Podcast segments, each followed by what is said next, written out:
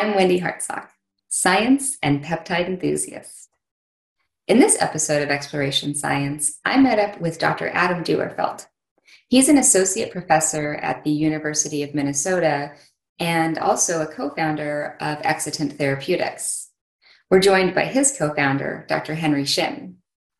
They discuss the logistics of founding a company out of academic research, as well as their work towards targeting diabetic retinopathy with the activation of PPAR alpha. We also learn more about Dr. Duerfeldt's research into understanding molecular patterns of bacterial permeation, as well as the atomic interrogation of acyl peptides. Maybe we could start just with some backgrounds. You know, um, uh, Henry, maybe you could start with with your background, and then and then Adam, you could give yours. Yes. So um, my name is Henry Shin. I am co-founder and CEO of Excitant Therapeutics, which um, I co-created with Adam and Dr. Jay Ma. Um, my background um, is from physiology, so I did PhD in physiology under the mentorship of uh, Jay Ma and I studied uh, eye diseases. Uh, so that's how I first began my research career in the eye field. At the time, I was working on human uh, genetic disease that affects the uh, a very small number of people around the world, but there is um, no cure for it. And I was very interested in that project and um, ended up kind of developing my passion for eye research that way. But being in grad school, I mean, there were a lot of uh, um, downs, then ups. so a lot of the times I pondered, like, what's the meaning of my research? Like, how does it actually, you know, turn out to be uh, relevant to society out there? So I've always wondered, um, like, how what we do on the benchtop becomes relevant um, to people out there outside of the lab. So towards the uh, end of my graduate career, I began to think about industry connection. Um, I wanted to see how the science translates to uh, a drug product. So that was something I uh, slowly began interested in. And then um, towards the end of my school, uh, I chat with Dr. Ma and uh, told him this is the kind of career I envision. Um, I want to kind of stay away from academia. and uh, uh, I think I was at the right place at the right time because uh, Dr. Ma was also thinking about um, a uh, potentially commercially viable project. So um, that's how we uh, began to um, lay grounds for Excitant Therapeutics early on. And working with Adam at that point, um, we the three of us really began to uh, collaborate and uh, that's that's how Excitant uh, began. But my background coming straight from graduate school, and then I did uh, postdoc also with Dr. Mas, just so that I can learn more about the project and lay grounds for Excitant. And here I am now. So, nice. Um, and I do want to talk about sort of the going through that path from academia to to you know co-founding this company. But but Adam, I'd like to get your background um, as well. Sure. So. Um, born and raised in Iowa. Um, went to uh, my undergraduate education was at a small liberal arts college, um, Central College in Pella, Iowa, and um, had a little bit of research experience there. Really, just enough to get my feet wet and know that I I wanted to uh, pursue a at least a, an advanced degree in research and went to the University of Kansas um, to do my PhD in the medicinal chemistry department. That's where you and I met, of course, um, overlapped at KU. And after, so at KU, I worked with uh, Brian Blagg, and uh, most of the focus there was on developing isoform selective inhibitors of a um, certain heat shock protein. At the time, we thought that would be useful for anti-cancer therapies. It turns out that um, it, it, at least as of right now, it's not all that it wasn't. It's not all that useful, um, but it has some implications in the eye, and so that's a little bit ironic that you know my graduate research made that transition from right. from cancer to the eye, um, maybe a little bit fortuitously. Um, and then after KU, I did a, uh, my postdoctoral research with Dale Boger at the Scripps Research Institute, and and that research experience was really focused on the total synthesis. Um, we were working on um, some variants of bleomycin that we would hope would would lack um, the the fibrosis aspect of bleomycin. Um, and then uh, after Scripps, I started my independent career at the University of Oklahoma in the Department of Chemistry and Biochemistry. Um, that's, of course, where I crossed paths with Jay Ma and Henry, and we started collaborating on, on this um, project for retinal diseases. And um, you know, I, I, think the only other thing I'll add here is, you know, the one of the major reasons that I decided to go into academia is because you know it really does provide the opportunity to do basic research in an academic setting. So pursue your own research ideas, but then at the same time, uh, you can translate some of the discoveries that you make, and so you get you get some experience in in the pharma and industry side of things as well. So, um, yeah. yeah. Awesome. So then, yeah, maybe we can talk a little bit first about Excitant um, Therapeutics, um, what the the um, disease states that you're that you have programs for, and then, like I said, I really want to talk about the the, the pathway of how you both got to to where you are, to being co-founders of the company. Yeah, Excitant Therapeutics is focused on developing um, drugs for eye diseases, of course, and our primary target is diabetic macular edema. It's a complication of diabetes where uh, patients would develop microvasculature problem in the eye.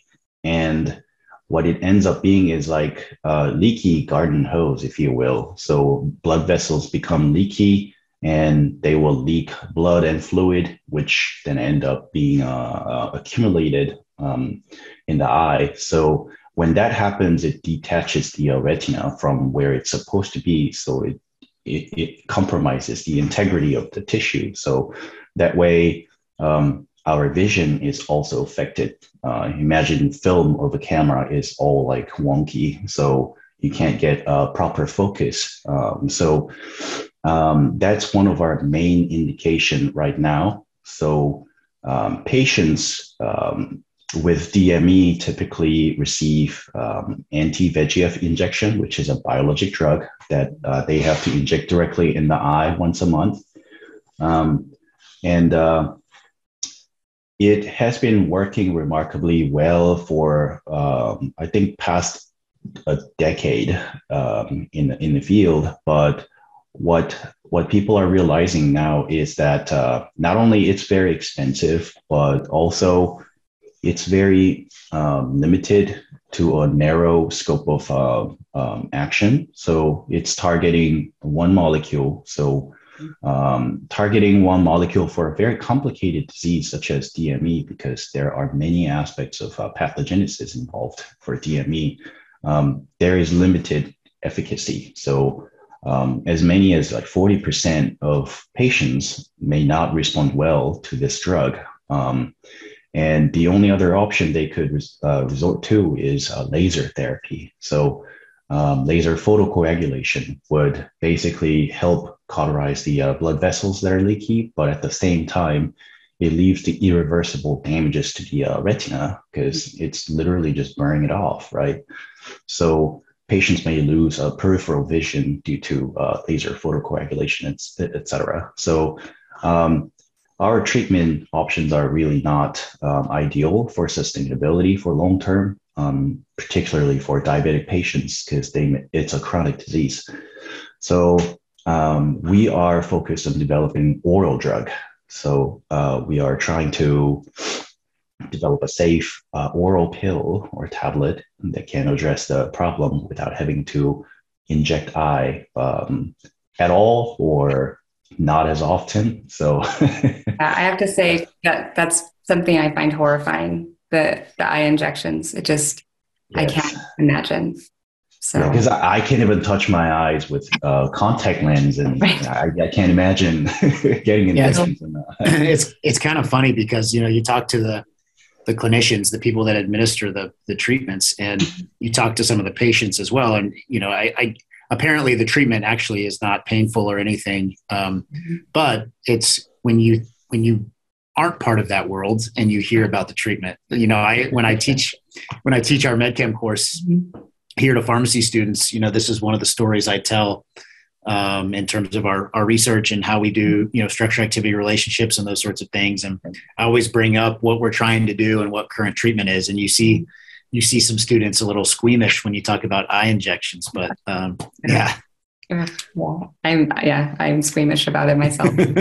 um, so you know, I was I was reading some articles. Thank you for for sending those links, by the way, um, about sort of the way that um, the molecule I guess it was already in the, the, your lead molecule. I guess it looked like it was in a clinical trial, so it had a unique path of how you found your your lead compound for um, uh, for this company. Can you talk about that a little bit?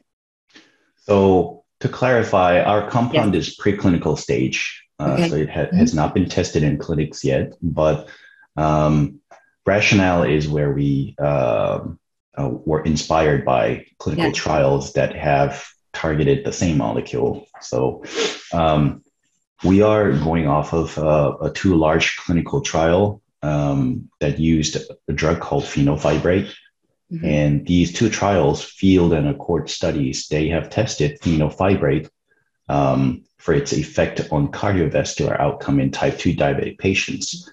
Uh, but what the two studies have found serendipitously is that fenofibrate was working remarkably well for preventing um, worsening of diabetic retinopathy progression mm-hmm. um, and having to receive first time laser therapy in those populations. So, uh, unfortunately, the issue with the fenofibrate, though, is um, there it, it is um, not the most potent and selective compound for PPAR alpha. Uh, so PPAR alpha is the molecular target we're going after, and fenofibrate is a, uh, a moderate agonist of uh, PPAR alpha. But uh, in terms of selectivity and potency, it's not the, best that's out there.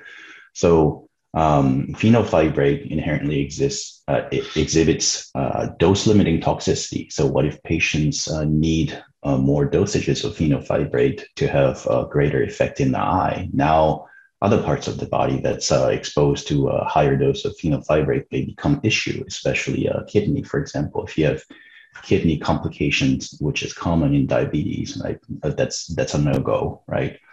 So um, that's where our rationale came from. So why, what if we can improve that aspect uh, of PPAR alpha agonism? So target it, target PPAR alpha with more specificity and make it uh, more potent.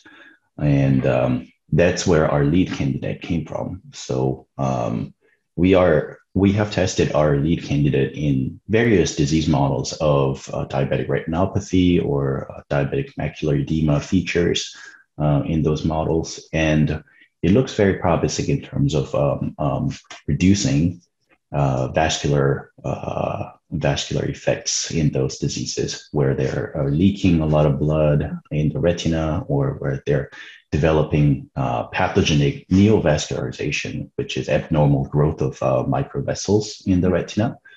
Um, we're able to uh, uh, reduce that as well. So our, our lead compound, um, in short, is a, a much better version of mm-hmm. what's available out there.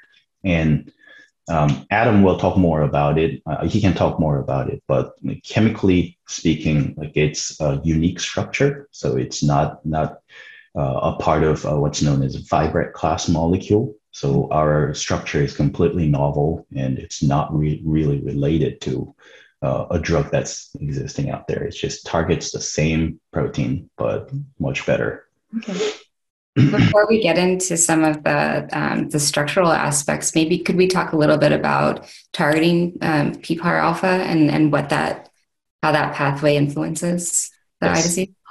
So PPAR alpha is very uh, pleiotropic. Um, it's working upstream of what's currently being targeted in the field. So what current standard of care with anti-VEGF is targeting is obviously VEGF it is the molecule that's responsible for uh, blood vessel growth. Um, it is physiologically relevant. I mean, it helps blood vessels to grow where it needs to, etc. But um, in pathogenic condition, it becomes out of control. So there's abnormal levels of VEGF available, and that's what triggers uh, uh, the vascular leakages and vascular uh, growth, etc. So our molecule is actually working upstream of that um, VEGF molecule. So our observation, it it regulates uh, many different aspects of the disease that involves inflammation. Um, it also involves the uh, angiogenesis, and it also involves uh, uh neurodegeneration and um, antioxidative effect, as well as uh, antifibrotic effect. So there are a lot involved in this process, but PPAR alpha works upstream of that. So it regulates inflammation through um, what's known as NF kappa B pathway, or it can also help mitochondrial function. Uh, so it, it kind of restores that function. So, so it would help with the uh, um, um, general like happier homeostasis, um, if you will, of, right. of, of uh, retinal cells. And also, it affects the Wnt pathway, which uh, can help regulate fibrosis aspect or um, angiogenesis aspect. So yeah, it's pleiotropic effect, and it's very like surprising because one one target can can touch many things like this without limited toxicity. So yeah. So I, uh, I, yeah, ahead, just, to, just to add quick, sorry. So you know, this was one of the exciting th- the things that excited me as a as a somebody you know interested in translating drug discovery research is mm-hmm. you know when you think about the patient population that's unresponsive to anti-VEGF you know perhaps the reason that they're unresponsive is because their disease is being driven more by the inflammatory factors or the fibrotic factors you know not everybody's disease uh, pathology is the same and so you know this is as a company this is one of the things that really excites us is you know we're still hitting VEGF um, so we, we still have we, we, will still be hopefully be able to cover that patient that portion of the patient population that responds to VEGF, um, or at least provide some sort of um, you know amplification of, of, of that treatment, maybe lengthening anti-VEGF treatment or something like that. But the real excitement comes in the fact that we're modulating these other pathways that drive the pathology of the disease, and maybe that will help us address those patients that don't respond to anti-VEGF. So that that was really what sort of grabbed me as a as a drug, you know, a, a dream drug developer, right? Yeah, so. yeah. Yeah, and so yeah, I mean, I think it'd be I, like I've said, definitely want to know more about the molecule, but also, um, yeah, as a modulator of of, in, of inflammation, um, I guess that'll be kind of fun to design your biomarker studies and and see like what what specific cytokines you're upregulating, downregulating, and uh, yeah, I can see getting very excited over that. Yeah, it's interesting you mentioned that because there's a foundation that we've um, had some discussions with, um, and they are very interested in developing biomarkers for retinal diseases. Mm-hmm. And you know, we haven't we haven't moved forward, um, you know, in, in terms of collaborating collaborating with them or anything, but there's some definite interest out there in yeah. looking at the biomarkers of these diseases. Right, right. That's great. All right, talk to me about these molecules. Okay. Um, uh, so maybe just you know we'll back up a little bit. So you know the uh, this was a pretty unique situation, I think, in that I was actually contacted by the Office of Technology Development at when I was at the University of Oklahoma, mm-hmm. and said, "Hey, we have a researcher at OU Med um, that is interested in." you know targeting these these retinal conditions they've identified a molecule um, that is it's a known molecule and they're looking to make new intellectual property you know is this something you'd be interested in working on and at the time you know my group i think i was in year two of being a faculty member and so you know of course you're looking at bringing on these new projects and things and um, so we had some meetings with jay and and um, you know he shared the structure with us and it's a it's a it was a very tractable structure as is and and we did some in silico studies um, uh, you know, some docking studies, some modeling studies, and I was convinced that we could we could turn this thing into something that was more selective and more potent. And um, you know, so put a, put a couple of students on it and sort of ran with our structure guided design um, um, emphasis and and um, you know, a couple couple years later, we're we're sitting, you know, about 30 nanomolar in cell-based assays uh, with a lead compound, and we have, you know, uh, over about 3,000 fold selectivity. Um, and just to put that in perspective, uh, fenofibric acid, which is the active metabolite of fenofibrate that interacts with PPAR alpha, that that showed clinical efficacy, um, is about six-fold selective for PPAR alpha, and um, its its cell based its cell potency is about 25 to 50 micromolar. Um, That's a you know, so, to throw out. yeah, exactly, exactly. So we got to start somewhere. So yeah, yeah, yeah. Um, so yeah, that's that's sort of the you know the short end of the of the story. So right. Oh, that's great. Yeah. So maybe, um, like I said, I wanted to talk more about the the path to going from this academic setting to um, actually founding a company together. Um, so, uh, can you talk a little bit about how this has happened and, and maybe some learnings that, that you've uh, received from it? yeah, maybe I can start on this one, Henry, and then you can you can chime in. Um, yeah, so you know, I think um, I think we moved probably quicker than um, than is probably normal. Um, so so we we uh, turned to patent um, the, the compounds rather quickly. So the first patent was actually method of use, um, and that was because the the initial compound that was identified was actually part of the NCI library.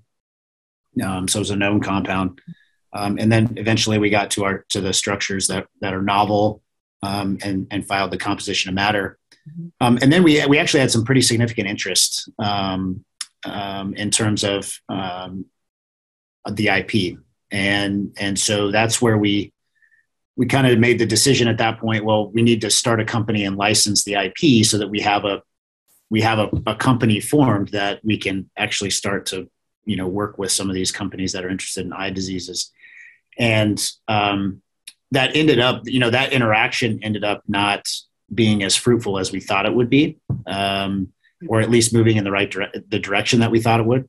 So here we were with a a company that licensed the molecules and you sort of scramble right? Because at that point you know you you you can't really continue the development because the the molecule's been licensed to a uh, to a company. So you know we turned to um, uh, so promoted henry from postdoc to ceo and and started writing sbir grants to to fund the research so that so that we could keep moving things along you know fortunately um, around the same time we were awarded an R01, so we could continue the basic research mm-hmm.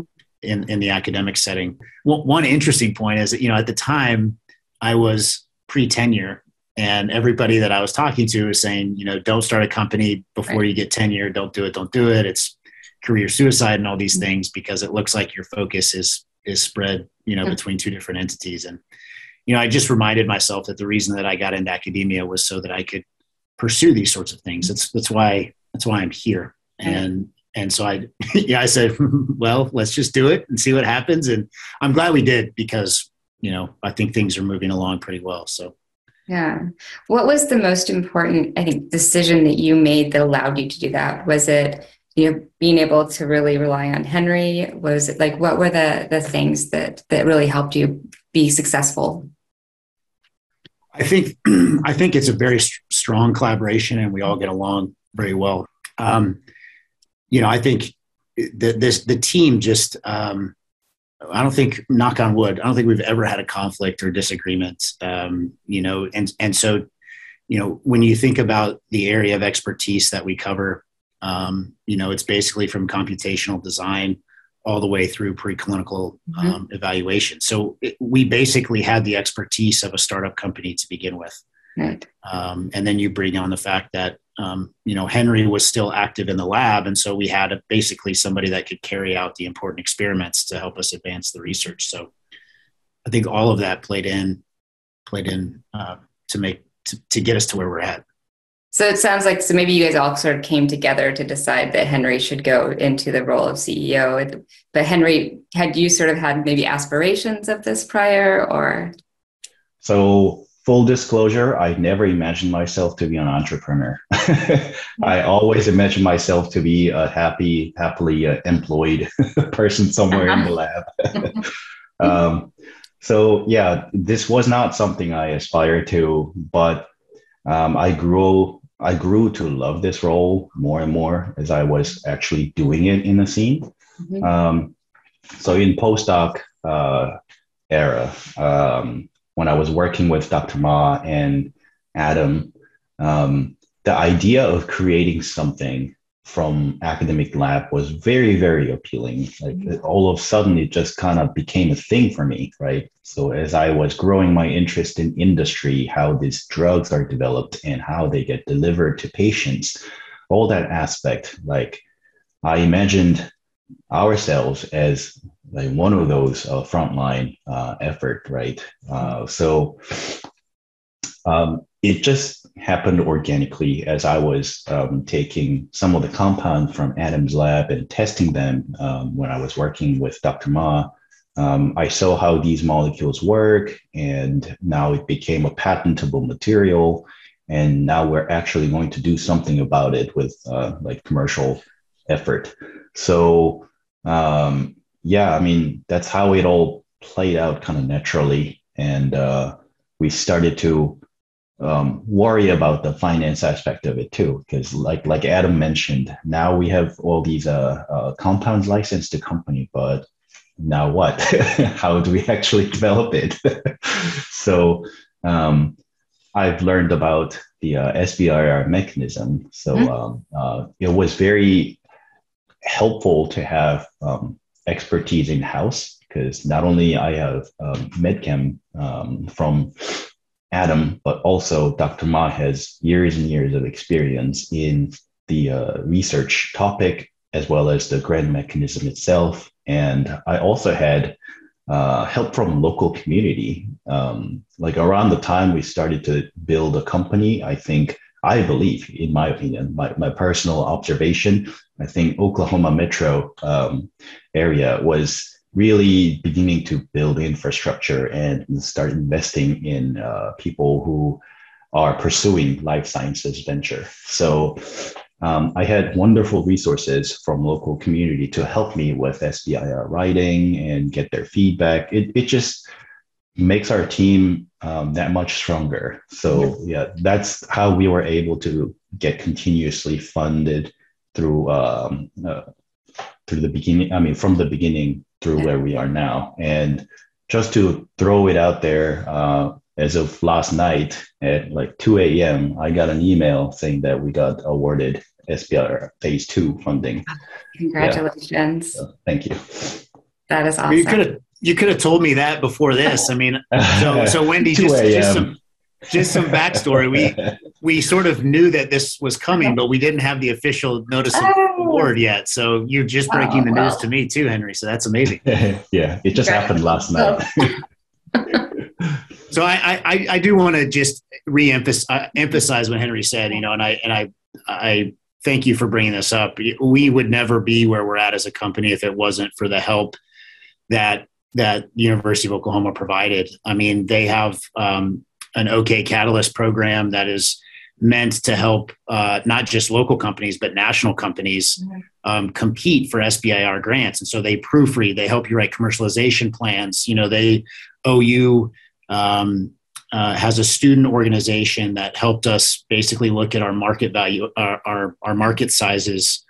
Um, you know, so I think this is really one of the benefits. You know, your listeners might find this um, interesting in that one of the benefits to developing IP in a university is that you have this support network to help you get to the next stage. Because as scientists, I mean, really, we we may have taken some classes or something on how to commercialize things, but when you get in it in the thick of it, yeah, you you really have nowhere no idea how to proceed. And so they're definitely a big part of of why we're we're at where we're at. Right. And can you also, just maybe for people who aren't very familiar with SBIRs, can you guys talk about those grants and sort of how they work in the different phases? Um, so America, it, I mean, SBIR is known as America's seed money, and it is run by um, NI. I mean, it is run by different agencies, but NIH is one of them. So DoD also offers it, and uh, uh, different agencies have their own SBIR programs. But um, we went with uh, NIH SBIR programs. So um, it is generally uh, two phased uh, program where phase one would be for proof of concept. Um, so you can take your idea. Uh, if you have any preliminary data, that's great. They advertise like you don't need data, but I, I don't know how true that is. Uh, it's always more compelling if you have something to show. Uh. But phase one is for proof of concept. And uh, depending on the result of uh, phase one, then you can proceed to uh, phase two, which is focused on commercialization aspect of it. So, like, what do you need to do before you can take it further and close it uh, closer to the market? So, phase two is usually uh, larger in size, but it also demands a lot more uh, in terms of team strength and in terms of your roadmap, et cetera.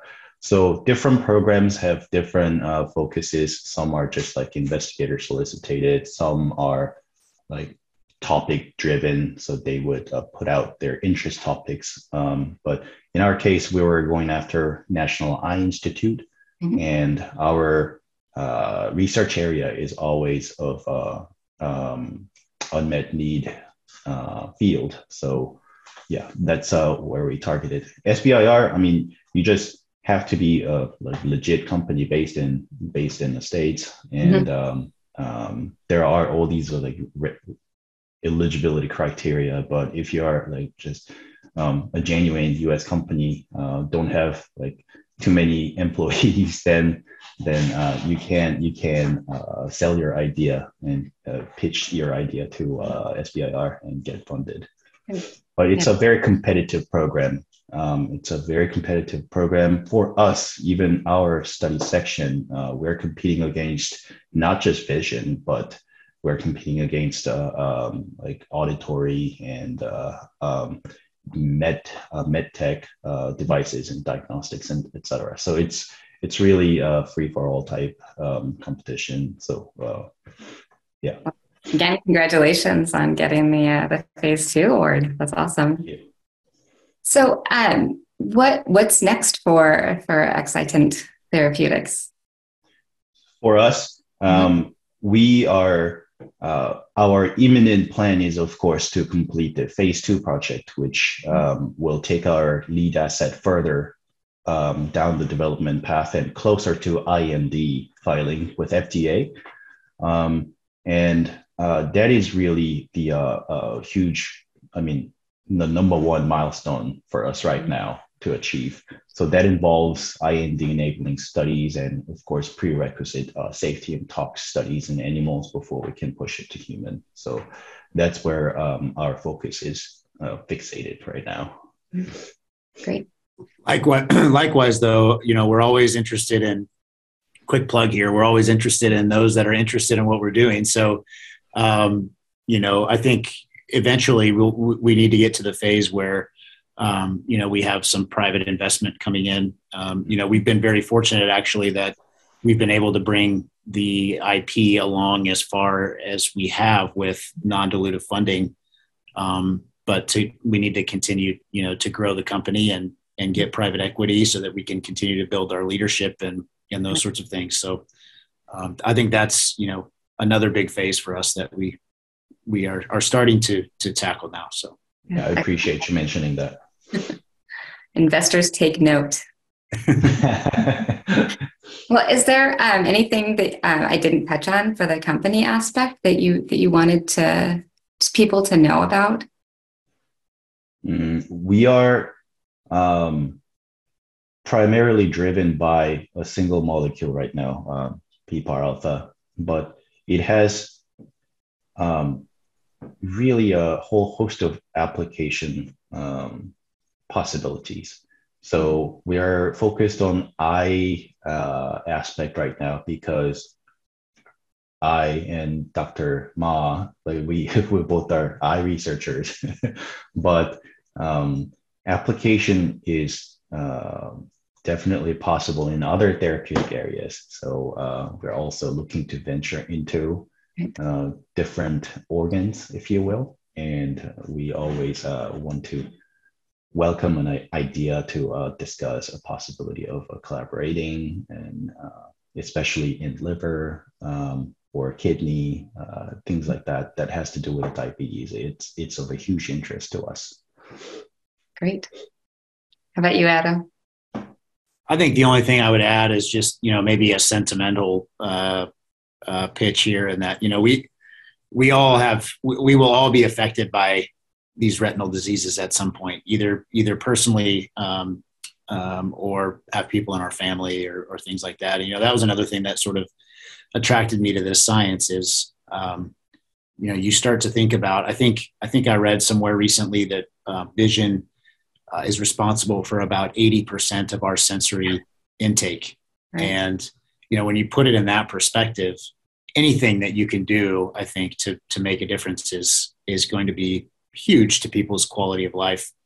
And I think you know this is this is really why you know we I think most of us are interested in drug discovery is is because you know you're it sounds cheesy, but at the end of the day, you want to make a difference, and right. and and translating discoveries, academic discoveries, um, especially, um, is is one way to do that. And I'm just uh, Henry, I'm super excited that the phase two finally came through, and and uh, and yeah, so congrat. I want to congratulate Henry on. He's the one that wrote the the phase two proposal, and mm-hmm. so uh, congratulations to to Thank Henry. You.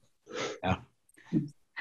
Um, yeah, I'll say just something to the um, the eighty percent. I don't know when you were kids if you ever played like the the sense game where you would like figure out like what sense, like even as adults, right? Like what sense would you let go first?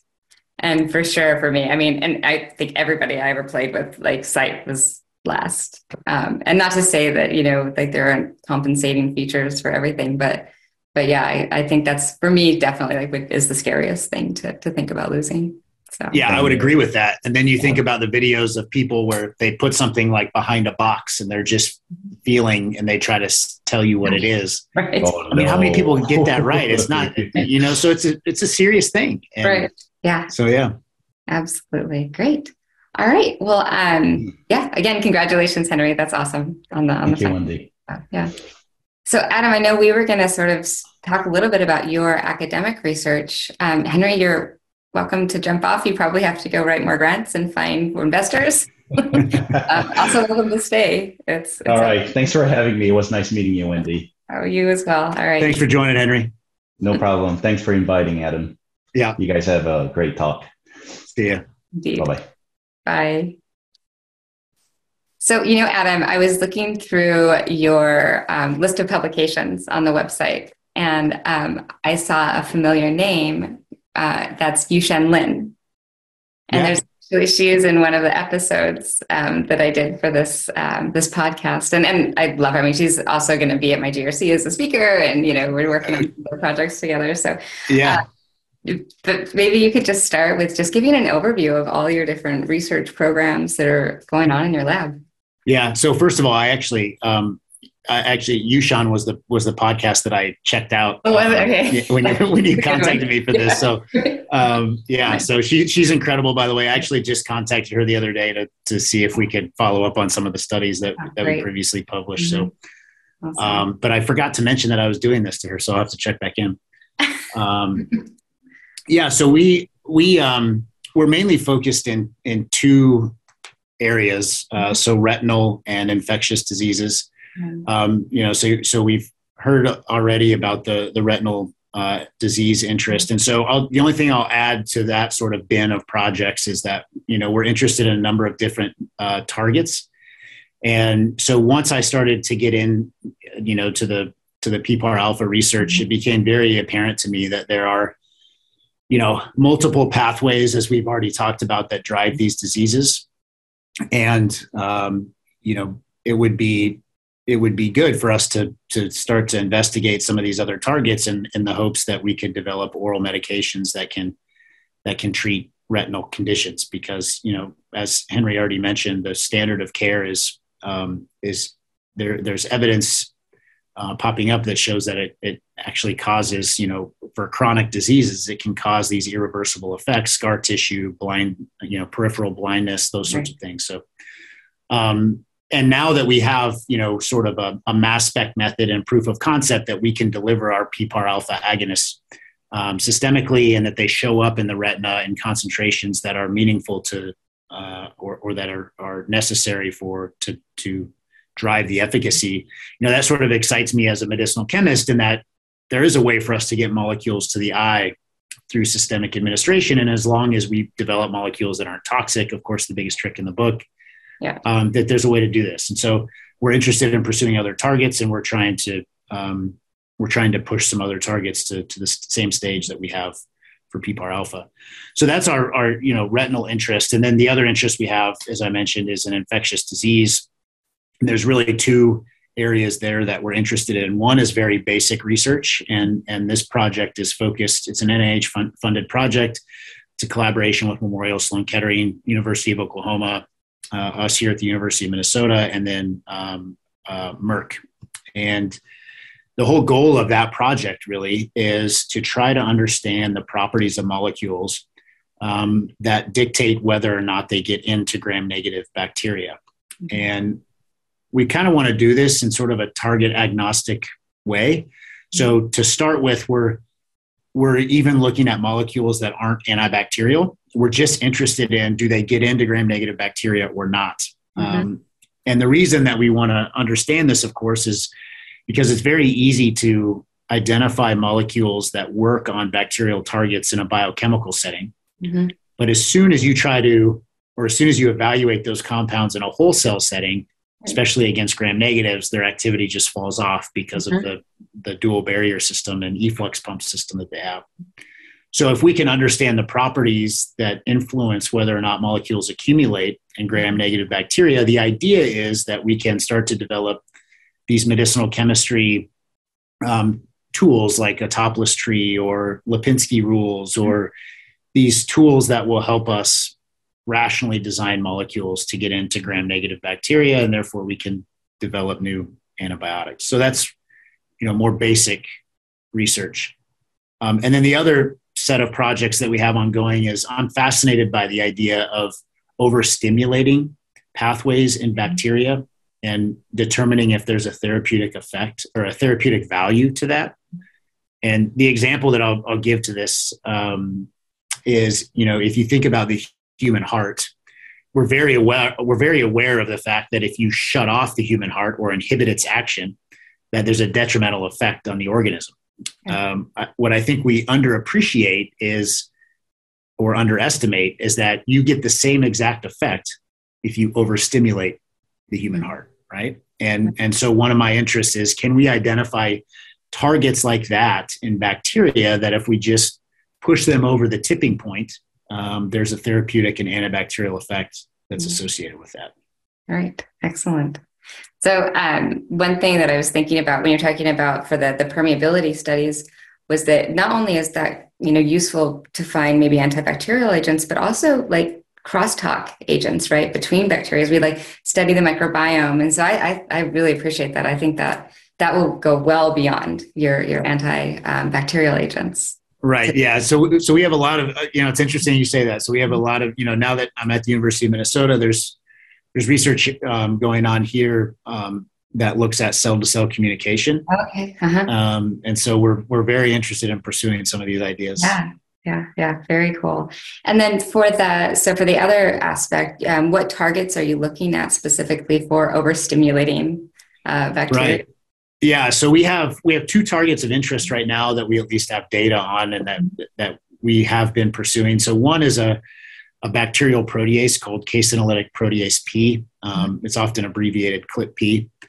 Um, and so, as you would imagine, you know this is a protease, and so we can and others, of course, can stimulate this protein with this protease with small molecules, and it basically basically results in a an unregulated uh, peptidolysis of, of uh, polypeptides as they're you know formed on the on the formed in the cell and they just get chewed up and it basically causes bacterial cells to eat themselves from the inside out mm-hmm. um, which is an example of turning something on and killing right. bacteria um, and then the other target that we've uh, recently published on actually in collaboration with stan spinola out at indiana med um, is a two component signaling system. So um, these are, are systems that bacteria have that basically take outside uh, signals and then transmit them to an inside message, basically. So they're very much like our, um, you know, uh, uh, kinase signaling systems mm-hmm. in in in our cells.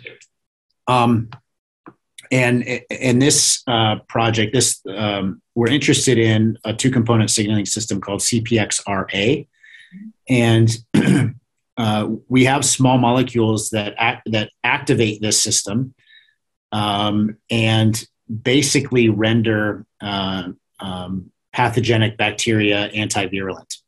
Mm-hmm. And so we have animal data now that shows that if we administer compounds in a, um, a UPEC model um, in mice, that we can clear um, the urinary tract infection uh, from mice. And so this is another, in this case, we're activating a pathway and it's not killing the bacteria, mm-hmm. but it's turning off their ability to infect. And then the, the natural system clears right. the bacteria. Yeah. And so are these also, you know, as you're looking in the antibacterial space, are you also thinking about translating that? I mean, I know you're working with Merck on the, the more discovery side, but for this, are you also, is this something where you could foresee yourself like like a hero sugat where you have like company after company after company or i think you know i i would love to continue to uh-huh. to to spin things out it's a lot of work um, yeah.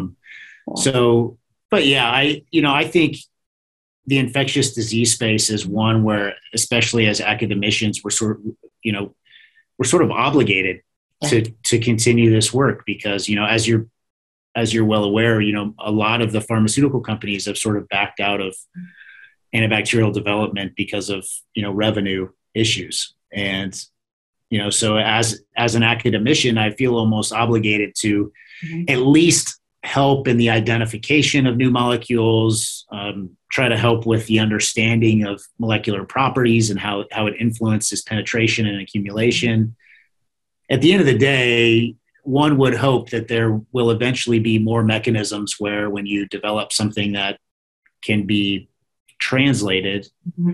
that there will be money to do so. Right. Um, right. Yeah. So yeah. something else that I saw, you know, was, uh, you kind of had brought this up earlier, sort of the, the serendipity of having studied the HSP, uh, was at 90 uh, chaperones, mm-hmm. and then looking now at, at the, the retinal disease, but also now even thinking about what you're doing with um, antibacterial agents there's a lot of crossover, right, between the oncology uh, research that you've done and, and these others. What has been kind of the most exciting sort of surprise for you as you've gone through these different fields? Um, surprise. Um, or, or just something that popped up and you were just like, okay, that, you know, it, it's so interesting that there's crossover in this capacity. Yeah. I think, you know, I think one thing that, that Brian uh, um, just for the, the viewers' reminder, my PhD advisor. Um, you know, one of the things that I think he identified in terms of my interests when I was a second or third year student was, you know, I, I still remember having a conversation in his office where he said, you know, you seem to be really interested in resistance and and trying to understand and deal with that from a from a medicinal chemistry perspective and molecular design and you know so i think you know maybe it's not all that surprising but what's really interesting to me is you know how resistance um, seems to be the ultimate evil in in both of these um, you know conditions and, in cancer and infectious disease. Yeah. Um, and, and then i think the, maybe the other interesting thing is you know when you think about cancer we have a tendency of course to group all of the cancers under this term cancer. Um, and, you know, that's dangerous because, you know, the, all of these cancers behave differently. Right. And when you, when you think about that from a drug design perspective, you know, oftentimes you can have a good molecule that kills cancer cells, but at the end of the day, does it get to the organ or the tissue that where the cancer resides and is problematic? Mm-hmm. Um, and so, you know, then when you sort of think about that in a in an infection mm-hmm. um, setting, you know, it's it's kind of similar. Like we we but we we we kind of group all of these infectious organisms under this. Oh, you have a bacterial infection. But then you have the difficulty of, you know, does the compound that you're making does it mm-hmm. does it address the bacterial infection that you have, mm-hmm. and does it get to the site of action that you need it to get to? Right. So, as you mentioned, there's a lot of similarity actually yeah. between these two areas. Yeah. Yeah, definitely. And then the other thing um, that I noticed is that you've expanded your molecular repertoire. And so I saw some um, publications with uh, some peptide based molecules. Uh, can you talk a little bit about just just generally what what uh, modalities you're interested in? Because you mentioned being modality almost agnostic for the the permeability studies. Sure. Yeah. So this um, that project is really born out of our interest with um, the protease, the bacterial protease that we activate. And so, uh, you know, the molecules that you're talking about are, are cyclic acyl depsipeptides. Um, so, um, you know, they're natural products and derivatives thereof. And our interest in that um, class is really focused on, you know, I think this is my takeaway from one of my many takeaways from from Dale's lab at Scripps is you know, single atom alterations can have a very dramatic effect on uh, the biology of, of, compounds, their stability. Um, and so we're very interested in, in uh, interrogating um, atoms within that scaffold that we think uh, can drive and can improve biological activity. Mm-hmm. And so this is really our total synthesis project um, in the lab, and and we have I think we have some pretty cool molecules in that series that should be coming out here pretty soon. Uh, we're just collecting the the final biology on them, so fingers crossed. But nice. yeah, excellent. You know, we we can't get away from peptides. You know yeah. that. no, I mean, I my world, you know, obviously is, is peptide, and, and that was one thing when I started this podcast that I did want to sort of expand my horizons as well, right? And and and jump over that that that peptide wall. But yeah, you're right. It's it's so intertwined. It's the same thing with the oligonucleotide and peptide. Like they're those two are forever bound, and and and that's just true of biology and, and chemistry. And I love yeah, it.